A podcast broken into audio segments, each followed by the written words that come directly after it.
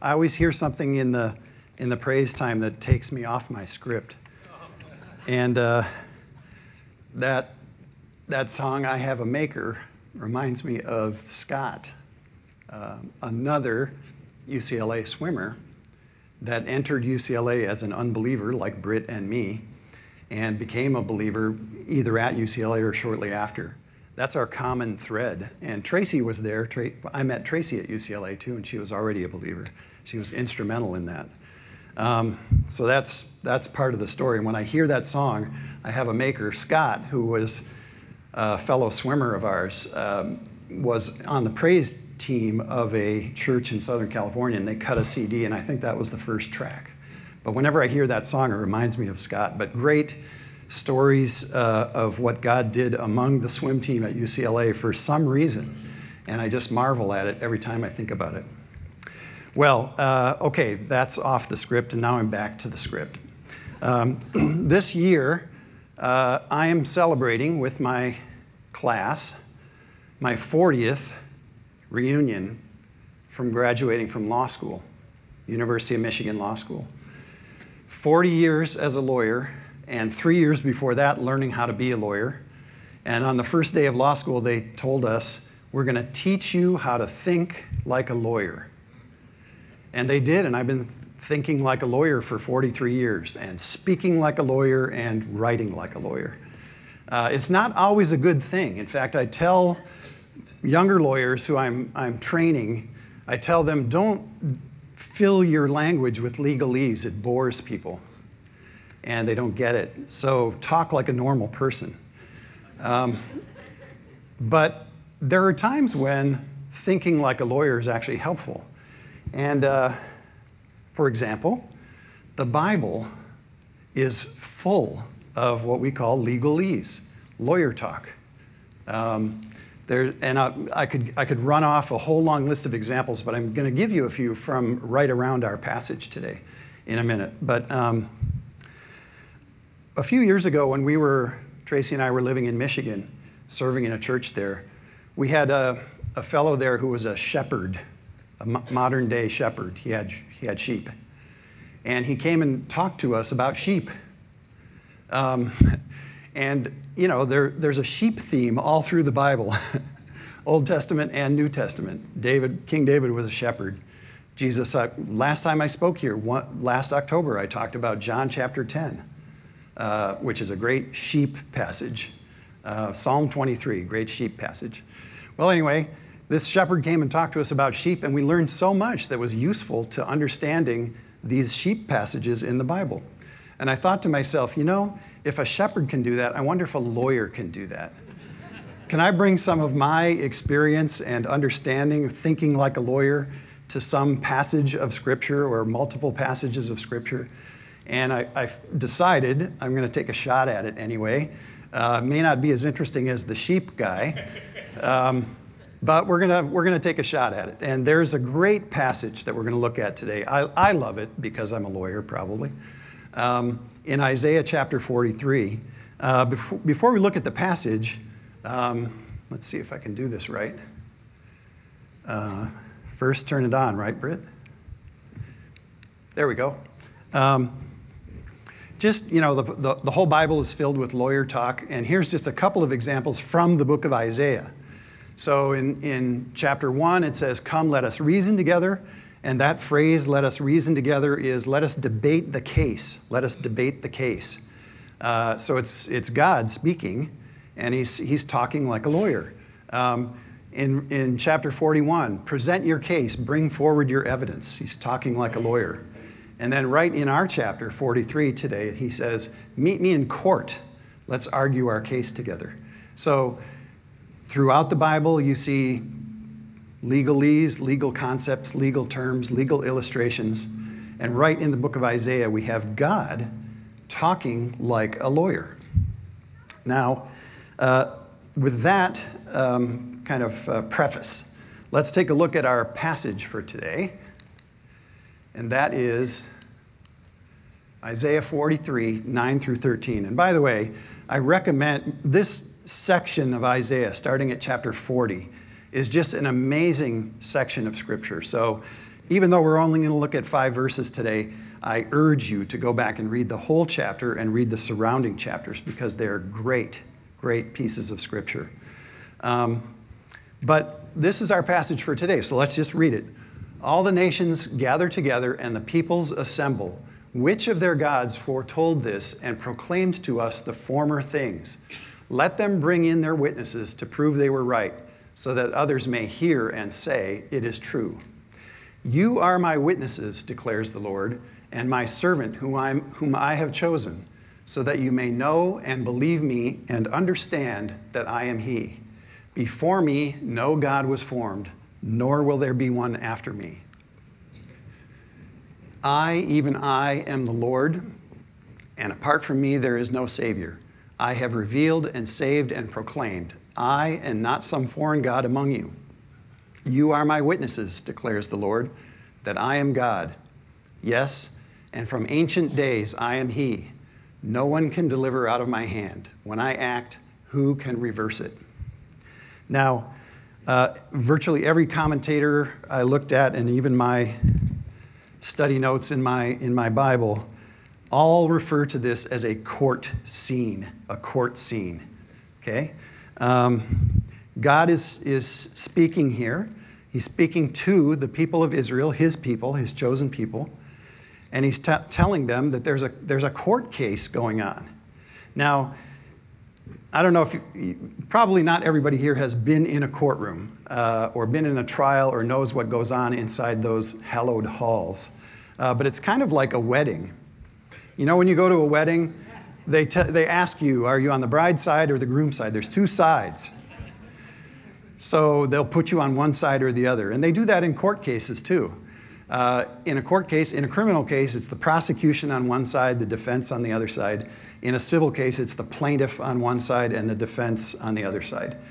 And so you'll go in, and the parties will be lined up on either side, and the witnesses associated with that party will be on that party's side. So you're on one side or the other. And that's, that's what this is like. This is a court case. And if you can imagine the setting, on the one side, you have God, Jehovah, the true God of the Bible, the Creator, okay, and His witnesses. And on the other side, the way He's set this up is we have the false gods, right? Other gods, false gods, and He's telling them, bring your witnesses. Okay, this is a court case. Who's the real God? Who's the, the real actor in this world? Who brings things about? Who tells the future and then brings it to pass? So he says, okay, false gods, here's your shot. Bring your witnesses. You guys are on one side. And me, on my side, the true God of the universe, I've got my people, and they're my witnesses. So you've got two sides God and his witnesses, false gods and their witnesses. That's the scene here. That's the scene. Now, um, what we're going to do with this is there are some really cool, I think, nuggets uh, from this passage. We're going to bring them out. And then uh, about halfway through, I'm going to switch gears and I'm going to put my lawyer hat on and talk about witnesses and evidence from the standpoint of somebody who has lived in that world for 43 years. Um, what can I tell you about witnesses? Um, so that's, that's the, that's the roadmap here. But let's first look at the, the passage and drill down on a couple things. Um, the, the real, uh, the heart of the passage is really this notion of witnesses. So you see it twice, twice in our, our little five verse passage. Uh, verse 10 says, You are my witnesses and my servant whom I have chosen. And then verse 12, just two verses later, says, You are my witnesses, declares the Lord, that I am God. So twice in a very short time frame, he's saying the same thing. When you see that in the Bible, of course, you know that's emphasis. He's emphasizing something. And then, if that weren't enough, just go one chapter over and you'll see it again. You are my witnesses. So that's, that's really the guts, the core, the heart of this passage. You, my people, my followers, are my witnesses in a, what I call a cosmic court case, it's a spiritual court battle that's going on to prove who's the real God, who's the God who actually works in the world. Okay? So the, the core of it is, you are my witnesses. Now, um, if, you, if you just stand back and look at the kind of the big picture of that, that's kind of an awesome role for us, don't you think? For people to be witnesses for God, for the true God of the universe? It's really an amazing concept. It's an important thing, an important role, and that's why he emphasizes it here. Now, um, the first point I want to make about this passage and what our takeaway for it is look at the phraseology. He, he doesn't say, You should be my witnesses. I want you to be my witnesses. I, I hope you will get yourself into this game. He says, You are my witnesses. And um, the phraseology suggests that it's not optional. Uh, it's, it's not even commanded, it's just true. All right? And, and so you can see that in the language, but there's a couple of other things that show that to be true as well. So, for example, um, you know, God talks about, uh, first of all, one of the things he talks about in the broader passage here is that he created them. He created the, the universe and he created Israel. And he created individual people and formed them in the womb. That's part of the broader passage here. So God's a, a creator. And if you look throughout the Bible, you'll, you'll see so many examples, and these are just a few, of things in creation that give a witness to God, that testify about God. Okay? So, for example, uh, the moon. What a great passage. Uh, Psalm 89 the moon is called God's faithful witness in the sky. And what a, what a great analogy for us because, as we all know, the moon does not create its own light, it simply reflects light. And that's us. We, God is the light, it's reflected off us.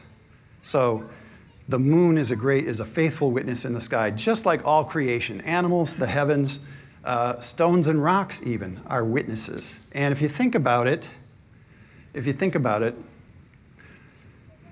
if something, if, if God creates something, if you create something, that thing that you've created could be a, a, a work of art, it could be a poem, it could be a, a book if you're an author, uh, a painting, whatever. If you, if you create something, that thing says something about you. Okay? So everything that God created says something about Him.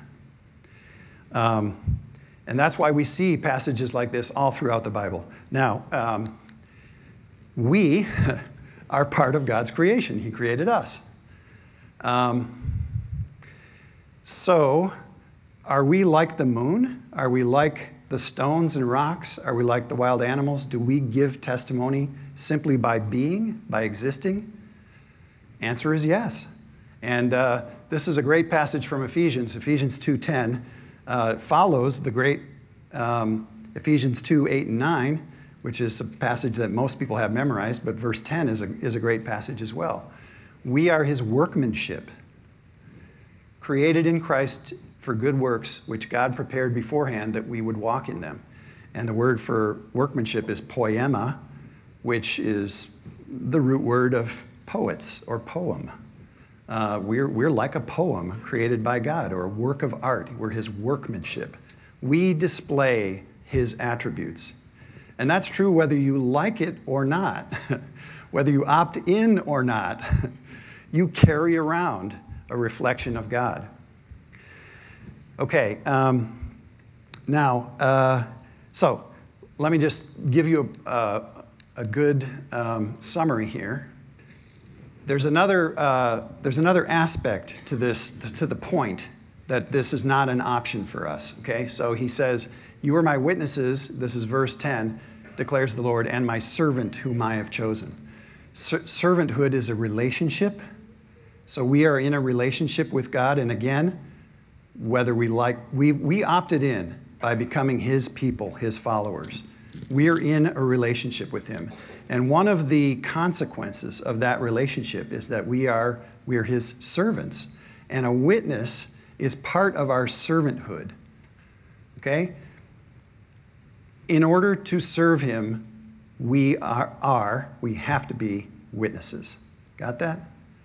So again, we chose to, to follow Jesus, to follow God. And in that decision to follow him is built in both servanthood and being a witness. Okay? Um, and then, uh, kind of to, uh, to summarize here, um, key point from this passage being a witness is not an option. It's not something you do, it's something you are. And uh, I'll use a, I, I got a baseball analogy. So, um, baseball fans, Mariners, think they're doing pretty well, right? um, so, uh, Pastor Britt and I were talking about how, how can we put in some good worship songs that go with my, with my message. And uh, there's a great song, it's not a worship song, it's called Center Field by John Fogerty from the 1980s. And the, the phrase over and over again is, Put me in, coach. I'm ready to play. And so, this being a witness, uh, I want to tell you that's not what's going on. It's not a question of put me in, coach. You're in. You're already there. You're already standing in center field. Put your mitt on. Okay, you, uh, you following that analogy? I used to, I coached my son's baseball team, and I occasionally had to tell my outfielders, put your mitt on. All right, so our theme song is not put me in, coach. We're already in. Let's put our mitts on. All right. Um, okay, so being a witness is not an option.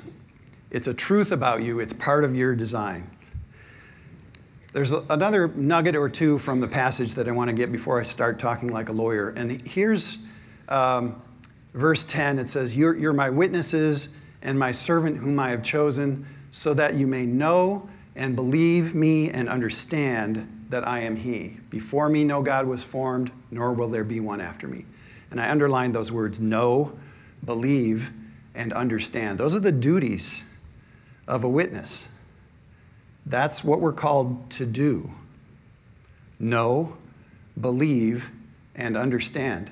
How, how, does that translate into real life for us? How do we know and believe and understand that, he, that I am He? I'm the God described throughout the Old Testament who created, redeemed, delivered, and acted over and over and over again, set up kingdoms and knocked them down. And that's really kind of the historical context of the book of Isaiah. The kingdom of Israel is going down. The Babylonians are going to defeat them, but there's going to be a redemption later. So, um, this is, this is the, the God who acts. This is the God who's active in our world. And our job as witnesses is to know, believe, and understand what God is doing. With me? Okay? All right. Um, what has God done? Uh, God has revealed and saved and proclaimed, I, not some foreign God among you, you are my witnesses that I am God. So the, these are the things, these are the duties of a witness, right from the passage, okay? Now, um, I think it's time for me to switch over. Oh, no, uh, one, one other thing I, I need to, to establish is that while we're talking about the book of Isaiah is a historical, it had a historical context. And so when God says, You are my witnesses, he's talking to the people of Israel. But the question is does this kind of cosmic court case continue on today? Uh, do we still have a, a battle, a court battle cosmic, spiritual, between God on the one hand and false gods on the other hand. Are we still arguing that? Are we still fighting it out? Of course we are. We have different false gods today. Back then they had Baal and Marduk and Dagon and all those weird gods who didn't actually do anything. Um, today we have you know false religions, false philosophies. We put our trust. I mean, I, I say collectively, we, our society, puts trust in things that are false. So that false gods exist today, and people follow them. And there's a constant, even today, battle between the real God on the one hand and false gods on the other hand. And do we have any witnesses today? Do we have any witnesses who can come in and say, no, God's real? No, God's, God's active in our world. God has done things, and I've seen them. Do we have any witnesses like that? Of course, you and me. So the cosmic court case that's described in the book of Isaiah is continuing on today. All right, now, uh, let me talk about being a lawyer. This is my, I say, this is my wheelhouse. This is my forte, talking about evidence and witnesses. I've been living and breathing this for 43 years. And uh, I've had some really interesting witnesses over the years. I had, uh, I had one witness who was an astronaut who walked on the moon. Um, I had another uh, witness who was a, uh, an FBI agent who infiltrated the mob, and uh, they made a movie about him starring Johnny Depp and Al Pacino and some other guys. Uh, so that was wit- another witness I had, very interesting. I've had brain surgeons, I've had test pilots, I've had CEOs of major corporations, and I've had dozens and dozens of just ordinary people. You know who makes the best witnesses? The ordinary people. Um, the astronaut was pretty good, but he was, yeah. um, so, here's a couple things I've learned uh, over the years about witnesses uh, just from being a lawyer, right? So there's two kinds of witnesses, and uh, this is re- relevant to your being a witness out in the world today. Um, we have two kinds of witnesses. One, one is called percipient. That's a, that's a lawyer talk word, right? That's legalese, a percipient witness. And what that means is that's somebody who uh, has seen something, heard something, it could be an eyewitness, somebody talking about what happened to them. It's a fact witness. This person testifies about facts seen, heard, observed. Okay? Uh, percipient witness. And then the other kind of witness is an expert witness, somebody who's been qualified by education and training, could be a, a doctor, a scientist, um, could be an accountant. Uh, somebody that has some specialized training makes them an expert in a certain field and that person didn't observe the facts of the case, but applied his or her learning and, and rendered some opinions about the case. Okay? So you have fact witness or percipient witness on the one hand, you have expert witness giving opinions on the other hand. By the way, which kind of witness do you think is most effective? The, the experts can do a pretty good job, but everybody kind of knows that they're hired guns, right? They have an opinion and they were paid something to, to render that opinion. And just f- fact, true, hard, cold facts, are more persuasive to people than opinions.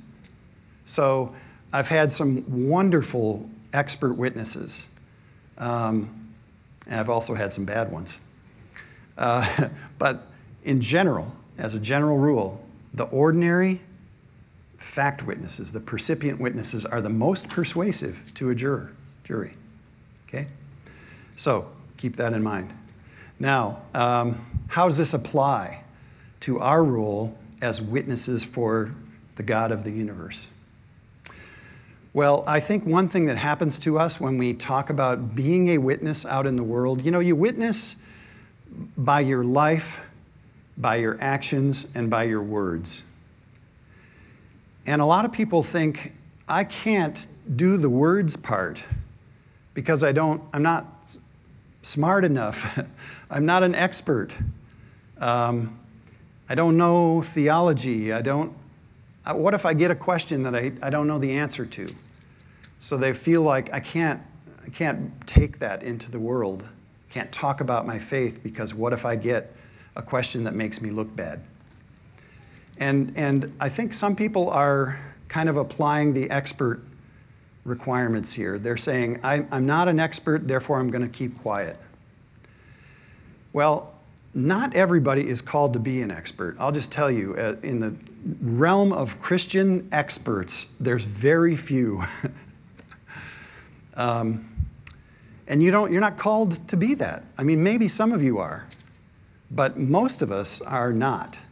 But all of us, 100% of us, are called to be percipient witnesses. Percipient witnesses. What can you say as a percipient witness? I saw this, this happened to me, this is why I believe. And you don't, you don't have to memorize the four spiritual laws or some formula for leading people to Christ. You just say how you came to Christ, right? This is, this is how I came to Christ. This is why I believe, right? Every believer can do that. and that's what we're called to be percipient witnesses, not experts. Maybe some, maybe some will be experts. But everyone is a percipient witness. So, if you're following me, I have five points. This is number two. you don't have to be an expert, you are a percipient witness. All right, next. Um, what makes a good witness? So, as I said, you know, look, you're in center field, put your mid on. Um, it's not an option, you're there already, right? The only question is are you going to be a good witness or not? You are a witness. So I just I kind of made a list of, you know, this is just lawyers a lawyer's list. What are the things that make a good witness? All right? Propensity for truth telling. There's another lawyer word. Who knows what propensity means? Propensity means a habit, a, tr- a track record. It means that if somebody tells the truth nine times and you know they've told the truth on all nine of those things, then the tenth time they say something, it's very likely that that person, you can trust that person to be telling the truth. They have a pattern, a habit, a propensity for telling the truth. And that's the, that's the number one thing because the jurors who are watching and making the, the decision in the case, they're watching to see does this witness strike me as somebody who has a propensity for truth telling? Right? So if you catch somebody in a lie, it undercuts them. It undercuts everything. All right? So that's propensity for truth telling. The second one is sincerity. I'm not going to cover all these in detail. This is just a, a list I made. Humility and respect, uh, things that help make you a more believable witness, not arrogance. That doesn't, go, that doesn't come across well. Foundation, sticking to what you know, not speculating not wandering, just saying, This is what I know. This is what happened to me. This is why I believe. And I call, that's called foundation, another, another legal term, sticking to what you know. Responsiveness, articulateness, and then the final one is preparation. Now, um, I said, I just put this list together. This is a lawyer list. I could be teaching law students right now and saying, this is what you want, this is what you look for, this is what you aim for in your, your witnesses. Um, but it turns out, aiming low, that all of these things are reflected in the Bible. Um, so this is by the way, about six sermons in and of themselves. uh, propensity for truth telling. Um, Luke 16:10 says, uh, "Somebody who's honest in something small is likely to be honest in something big. Somebody who's not honest in something small is likely to be not honest in something big. It's prop- propensity." Luke doesn't use that word because he was a doctor. I'm a lawyer. I say propensity.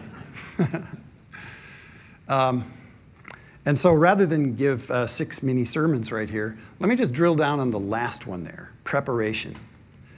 Um, it's absolutely essential. I mean, this is one of the things I teach young lawyers uh, who, are, who aspire to be trial lawyers. You have to spend time with your witness, okay, for your sake and for the witness's sake. And I'm not talking about scripting and rehearsing and things like that. I'm talking about being prepared to testify about what you know thoroughly, straightforwardly, and honestly. Being prepared to testify about what you know and, and to um, just, just to be comfortable in the process of doing it. Okay? You get that? I mean, we, I had a witness one time, he was a, uh, an aerodynamics expert. And he'd never been in a courtroom before. He'd never answered questions under oath. He was just not comfortable with any of that. He was kind of a nerd.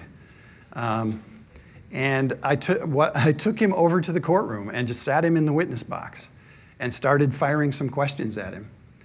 And he was super uncomfortable at first, but this is, this is what we do as lawyers is we practice, we rehearse, we get our witnesses ready. So preparation is key in the legal world.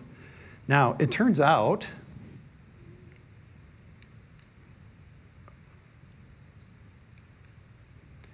it turns out that preparation is also key in the Bible. So this is 2 Peter 3:15. Always be prepared to give an answer to everyone who asks you to give the reason for the hope that you have. Do this with gentleness and respect. This is a is a amazingly great verse. And of course, I'd love to, to preach on just this. Uh, but the language of this verse comes out of a legal context.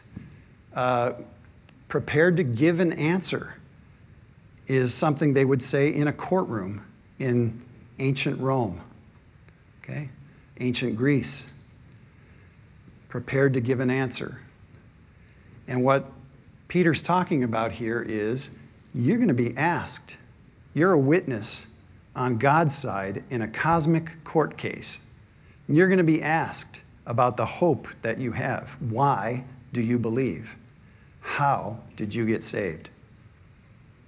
And you need to be prepared. You need to think about it in advance and prepare to be a witness. Okay? Um, now, I jotted down uh, on a slide here a couple of things that you can kind of prepare. if I put, put you in the witness stand to practice, all right, just like the aerodynamics expert. um, these are the kinds of things we would kind of walk through. Okay? What, what has happened? What, what is the, the percipient witness part of you tell, telling you? that you can say as a witness. God saved you, He changed you. Did God transform your life? That's evidence. Okay. He answered prayer. Do you pray? Do you get answers? Yes, yes, and yes. Is that evidence? Yes. Can you testify about it? Yes. it's actually pretty simple. Keep track. God answers prayer. You can testify about that. He does things in your midst. You can see it, you can observe it. He got you through trouble, He saved other people in your midst. You prayed for a family member, that person got saved. God did it. Um, open doors, moved mountains, things that happened that you can observe. You don't have to get into theology. It happened, you saw it that's a percipient witness. Okay? Um, what you believe and why. Uh, I want to give a couple of, of examples of kind of um, how, to, how to prepare, how to be a good witness. Um, probably the first thing you want to do is just to be aware. Have your eyes open. That's what a percipient witness is somebody who sees with their eyes, hears with their ears notices things, is aware of things. God at work in your midst. That's what you want to be aware of. Okay? There's a, there's a great song. I put this in the discussion notes. There's a current contemporary Christian song by Josh Baldwin. You know, all know how to get songs now, or ask your nephew or your grandson. uh, how do you get a song? My grandson, I have a grandson who says, Alexa, play Evidence by Josh Baldwin. Okay? and it plays. So go get this song, Evidence by Josh Baldwin, and it starts with the following line I see the evidence of your goodness all over my life. All right?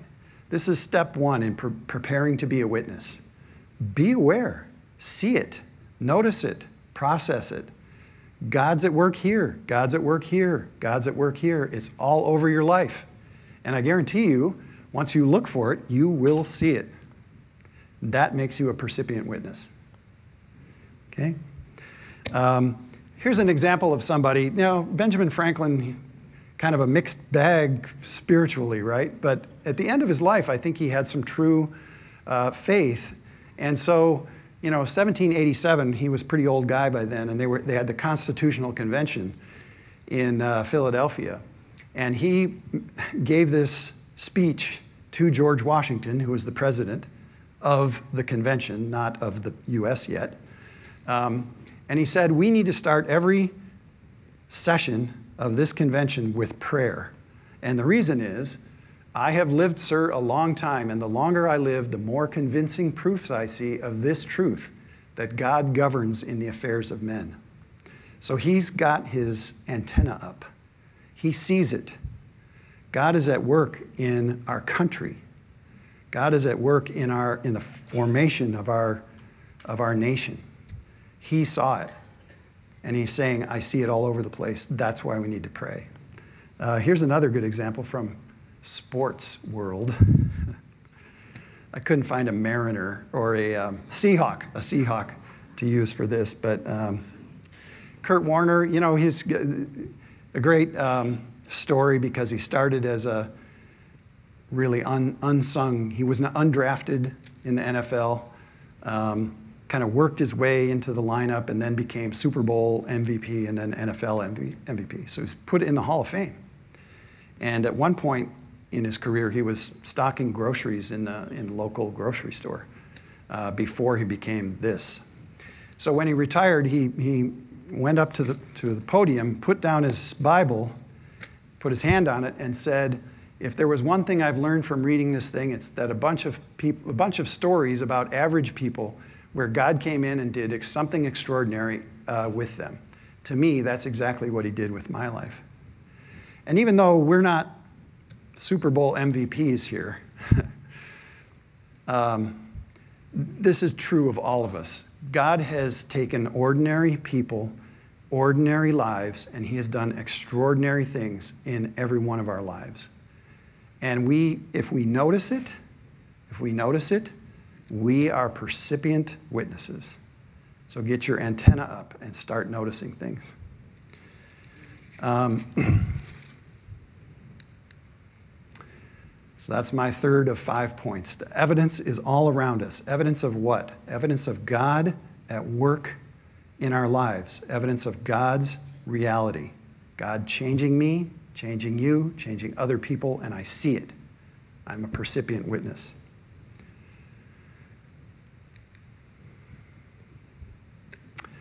Um, there's one other aspect of being prepared um, that I want to talk about, and that is uh, well, let me see. No, back. One other aspect of being prepared is um, when, you, when you look at verses like um, Acts 1 8, Acts 1 8, everybody knows that, right?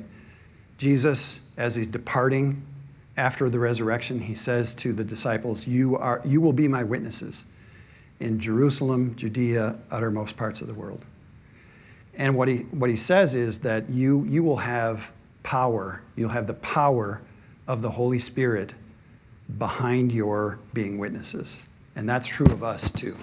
So it's like a secret weapon for Christians.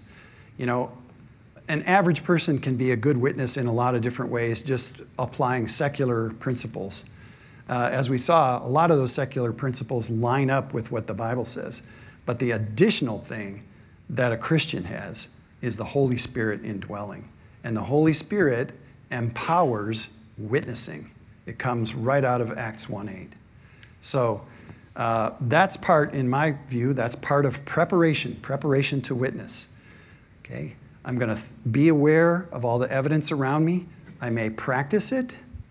I may tell my testimony to somebody friendly before I take it into the hostile world. Uh, so you may practice. Write it down. Keep a journal. God answered this prayer. God answered that prayer.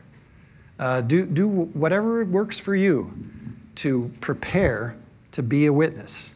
And then pray about it, get filled with the Holy Spirit, and go. You're a percipient witness. Okay? Uh, you can be a more effective witness by being prepared. All right, uh, the last thing I want to talk about, I debated whether to even tell you this story. Uh, and I'm going to tell it kind of abbreviated and a little bit vague because it's a kind of a gruesome story. It comes out of my represent, representing clients in human trafficking cases. Um, this is a story about somebody named Alicia. That is her real name. Uh, her story is very, very public, it's well known, and she wants her story to get out there. Um, Alicia, her story is that she was traumatized as a child, traumatized. I'm being intentionally vague about the, the actual source of the trauma. Uh, she was traumatized repeatedly uh, over a number of years as a child. Um, she had a tough, tough life. Um, and she grew up, and uh, we decided uh, when I met her that we would bring a civil lawsuit against the, the main perpetrator. There were multiple. And in the course of this lawsuit, we discovered, or right from the beginning, we discovered that we had no eyewitnesses, we had no DNA, we had nobody who caught it on their iPhone, which is something that people expect nowadays, no surveillance camera. It happened a while ago. And as many children who suffer this kind of trauma what they do is they suppress the memories just to survive. Memories came flooding back when she became an adult. So, as an adult, she came to me. We decided to file a civil lawsuit. And the other side said, You have no evidence. It's just her word. You have no witnesses, you have no DNA, you have no video. And we said, We do have something this book is kind of a, um, a memento, really. It was our guide. It's called The Body Keeps the Score. The Body Keeps the Score. And basically, what it says is that people who suffer repeated trauma as a child will carry that into their adulthood, into their later life. They'll have marks brain and body. And in Alicia's case, how we decided to address the case was we put on her doctors, her mental health professionals, and people who knew her at various stages of her life to say, yeah. And she, she had things like flashbacks, um, panic attacks, severe depression, anxiety, suicidal uh, attempts, suicide attempts.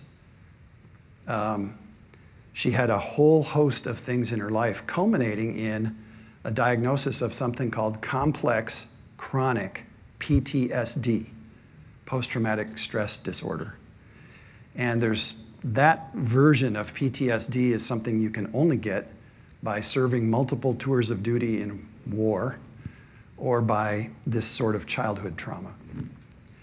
And so, what we did basically was we put Alicia's entire life on the witness stand, and we said, her life corroborates her story. Okay? The PTSD corroborates that she suffered this trauma. And uh, we, as kind of expected, the other side dismissed that. They weren't, they didn't consider that to be ev- her life to be evidence. But we were banking that the jury would understand, and they did, and they ruled her way. And so here, there's two takeaways from this. I'm using this story to illustrate two things. Number one, we need to be aware of the evidence. Okay, that's number one. This book kind of guided us. You know what? This diagnosis of hers, that's actually evidence. It traces back to her childhood. Okay? So the, the book helped us to be aware of the evidence that could help us to prove Alicia's case. So that's number one be aware of the evidence. And then number two, from Alicia's case, the takeaway is a life, a life is evidence. Okay? You got that? And that's my point number five. Okay, uh, let, me, let me close off here. Um, look, uh, I guess if I were to summarize all these points, I would say the number one thing I want you to take away from this, if you don't remember anything else, is being a witness is not something you do, it's some, someone, something you are. You are a witness.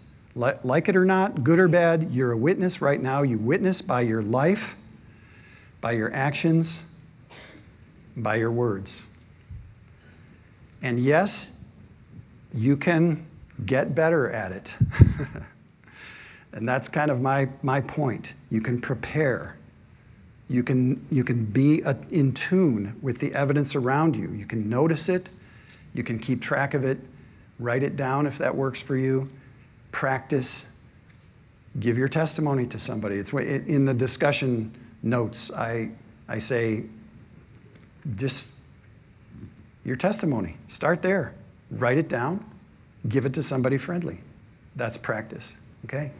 So we can get better at being witnesses, but the main thing I want you to understand is you're a witness whether you like it or not, whether you're good or bad. So let's do let's commit ourselves. Let's commit ourselves to being the witnesses that we were designed to be. It's part of our, not just our role, it's part of our reason for being created. It's why we're on planet Earth to be witnesses for the true God of the universe who's active around us. We're percipient witnesses of God at work in the world. Okay, let's pray.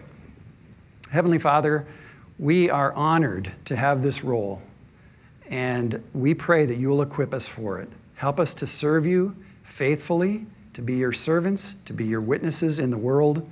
Help us to do it effectively. Through the power of the Holy Spirit, we pray in Jesus' name. Amen.